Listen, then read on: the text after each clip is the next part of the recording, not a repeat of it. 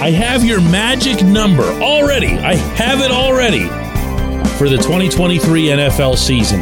It's 146.4. Good morning to you. Good Tuesday morning. I'm Dejan Kovacevic of DK Pittsburgh Sports. This is Daily Shot of Steelers. It comes your way bright and early every weekday if you're into hockey and or baseball. I also have daily shots of Penguins and Pirates, the same place that you found this. Hope everyone had a good Memorial Day weekend. I was out in Seattle covering baseball three games of Pirates versus Mariners. I'm back in Pittsburgh to cover the next round of OTAs. Those begin this morning at 10 a.m. on the south side. They'll run through Thursday. They'll produce probably about as much news as the first round did, which is to say, not much. These are not mega events in any way. They're not proving grounds. They're not things that coaches evaluate past a surface slash participatory level. But here's one thing that I know, both from what I've witnessed and what I've been listening to over there, and that's that this team plans to run the football first and foremost. And I understand that's not exactly seismic news either. But it most definitely has been reemphasized, if it needed to be, within that culture. The big boys know why the moves were made on the left side of the offensive line. The wide receivers, the tight ends, they all know. They talk about it.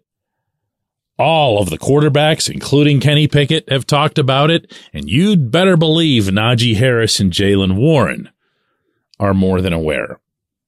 146.4 was the Steelers' rushing average per game over the final nine games of this past season.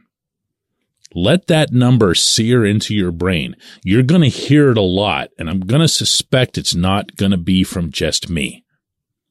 Because over those nine games, for the first time in way too long, the Steelers found some semblance of offensive consistency under Matt Canada. That's not giving Canada the credit for the running game, but it's also not taking it away from him either. He had to have done something right. That's a nice, healthy total if your offense can pound out 150 yards on the ground in every game, there's a lot that's going right, including, I should add, on the defensive side of the ball. Because if you're falling way behind early, you're not running. So it's to the credit of all concerned, including the defense, once TJ Watt came back in 2022, that they were able to build off of the run. And that's where I think not only this is going to go, I think it's going to stay. I am not a Kenny doubter. If you've been listening to this program, I was on the Kenny train really early in the process before he got out onto the field as a regular. I believe in him. I believe that he's got a bright future as an NFL quarterback. Is he a superstar, a megastar, a Joe Burrow, a Patrick Mahomes? I don't believe that but I believe that there's way more than what we saw. And that in fact, some of those drives that he was able to engineer, late drives in those late season wins, are going to morph into something more over the coming season. Same thing goes for his game management, the fact that he was able to take care of the football after that early rash of interceptions. This is not about doubting Kenny. This is about that same effect, the same formula that was used to go seven and two in those nine games. I am here to tell you that those nine games made a believer of Mike Tomlin in this approach. They made a believer of the new people in charge, Omar Khan and Andy Weidl. They made a believer out of Art Rooney, who brought this up first thing when he spoke with reporters back in January. And way, way, way, way, way down anybody's list, they made a believer of me.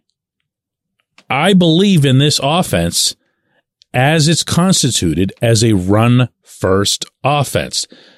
If that sounds dated, if that sounds old school, if that sounds like something that wouldn't work in modern football, all the Steelers have to do is say, Hey, did you see those last nine games?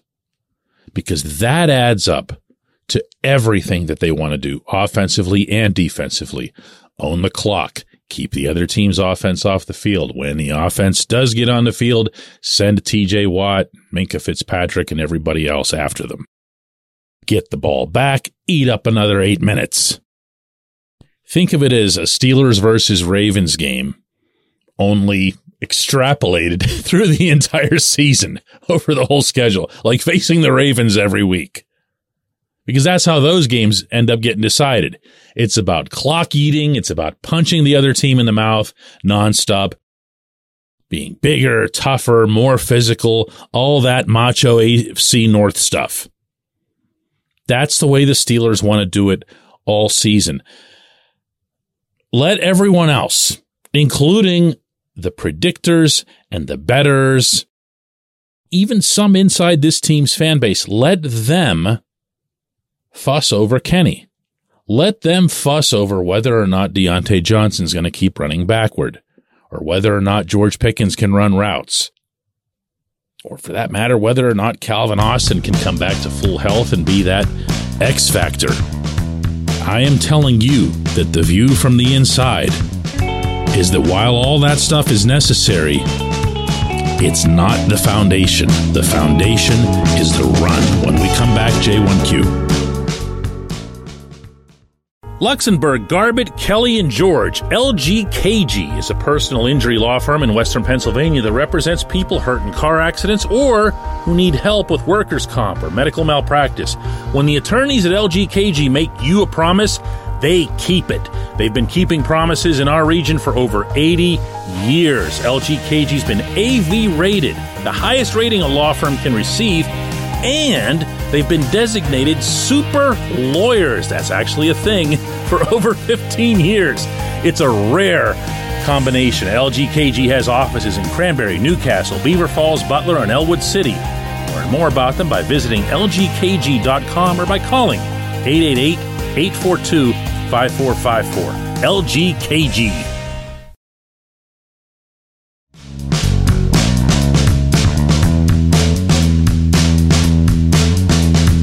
Today's J1Q comes from Lawrence Wallace, and it's in reference to the Alex Highsmith related episode that I did last Friday, in which I basically expressed support for the player and hope that he's retained, but not at some sort of superstar level contract. Lawrence asks, why is this even a conversation? We don't need Highsmith to be another TJ Watt or Joey Bosa. We need him to continue being the top 10 pass rusher that he's become while putting up 14 sacks a year. If he can get better, then so be it. But he's already better than what we could have. And that's somebody that's not Alex Highsmith. Look, Lawrence, I must have stressed in that episode probably 10 times, and I might not be exaggerating, that I wasn't there criticizing him. I like the player. I like the sturdiness. I love the person. The Steelers got themselves a very, very good edge rusher, especially considering the round in which he was drafted and from where he was drafted, coming from University of Charlotte. That's really, really fine work. My only point was that he's not a superstar and shouldn't be paid as such. And though that singular point of mine got more support than anything else, I still heard from people like you were like, what are you doing here? Why are you, why are you ripping this guy? Why you, no, no. If you're paying him in the range of the mid teens, you're not paying him as a superstar. You're paying him as a steady performer. That's what he is. Steady performer. And by the way, you know who happens to agree with me that he can be better? Yeah, Alex does. Because he can. If you want to point to just sacks, you want to isolate on 14 snaps out of an entire defensive season over a 17 game schedule, averaging 70 snaps per game. You want to point to 14 of those snaps, then you're probably falling prey to the sack culture that elevates those to some extraordinary level. You hear more about sacks than you do about interceptions. Interceptions are way, way, way, way bigger deal. I guarantee you, you've got more Steelers fans, football fans in general, who can tell you how many sacks their favorite defensive player had, but couldn't tell you how many interceptions, like this, like off the top of their head, that Minkah Fitzpatrick had this past season. Am I right? Am I right? Come on, come on, you try it. Uh huh. See? How many picks did Minkah have? Sacks are awesome, okay? but they're not the basis for building an entire defense.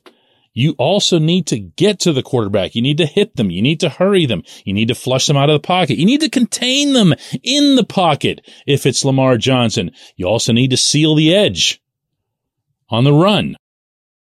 And specifically in Alex's case, he needs to be the same force on the field regardless of how or whether TJ's playing.